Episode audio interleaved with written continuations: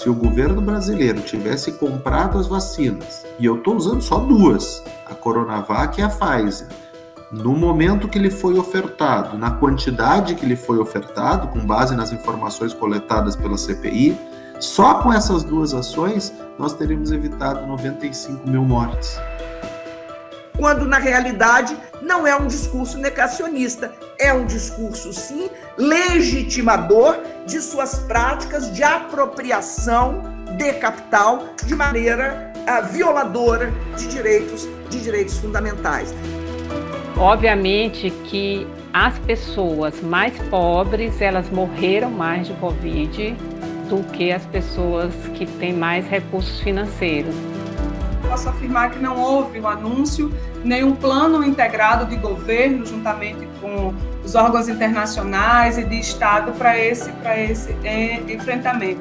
Nesse sentido, o governo assume a responsabilidade perante as vidas perdidas pelo contágio expostas ao vírus sobre a exploração como uma questão inerente nas relações econômicas do capitalismo e quem se beneficia a cada momento dessas crises passa a ser de interesse do direito internacional, porque a gente teria que estabelecer com muito mais clareza como identificar as responsabilidades mediante a identificação dos beneficiados e construir as, as restrições, punições, as travas, enfim, necessárias para isso. O que nós vivemos é uma espécie de combinação trágica da austeridade com o clientelismo, com o uso de recursos sem critérios objetivos. O orçamento público deve estar a serviço de causas públicas, especialmente da garantia de direitos.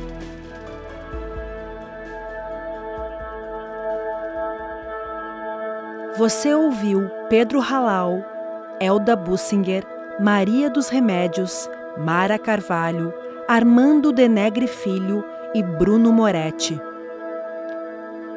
O projeto Direito Humano à Saúde e à Vida na pandemia de Covid-19 no Brasil conta com pesquisadores que elucidam as violações aos direitos humanos pelo Estado e pelo governo brasileiro na pandemia.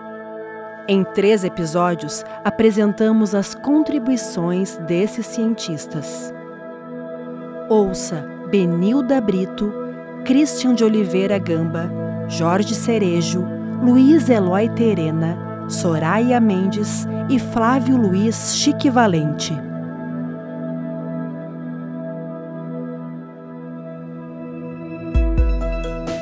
O racismo ele é uma arma que aponta para a gente o tempo todo. Nos países onde ele é legitimado, onde as pessoas sabem que existe, essa arma está na sua testa. Então você sabe onde é que você vai, qual lugar que você leva seu filho, onde você vai almoçar com a sua esposa, sua família, onde você vai curtir o final de semana, porque se você sabe que se vacilar, a arma dispara. O caminho que o Estado brasileiro adotou na contenção da pandemia em relação aos presídios foi de uma omissão generalizada que expôs desnecessariamente os presos a uma situação de risco que poderia ser evitada porque deixaram que o ambiente carcerário ele permanecesse como um ambiente extremamente propício para a propagação da doença por conta da superlotação, das péssimas condições de higiene, de infraestrutura que existiam lá dentro e que as poucas medidas adotadas elas geraram uma série de lesões reflexas a outros direitos das pessoas privadas de liberdade leva aí a, a esse controle dos corpos indesejáveis, né? É, efetivamente negros que ocupam 68% do cárcere no Brasil, hoje naquilo que a gente considera uma categoria também que é a necropolítica, né? ou seja, o descarte de corpos indesejados dentro do ambiente prisional pela omissão no que diz respeito aos aspectos da vacina e dos cuidados sanitários que envolvem o ambiente prisional.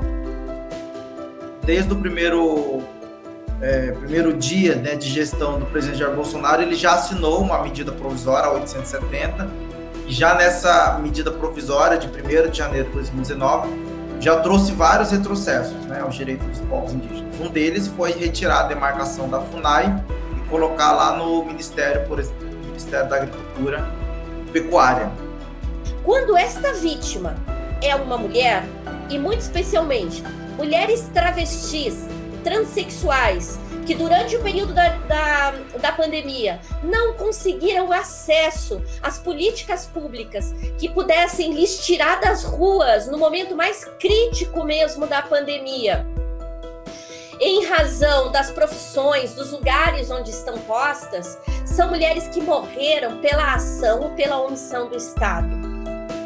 4,8 vezes a mais de mortes que esperado. Isso significa que das 600 mil pessoas, mais ou menos 450 mil, 460 mil são mortes desnecessárias, mortes supérfluas, que poderiam ter sido evitadas.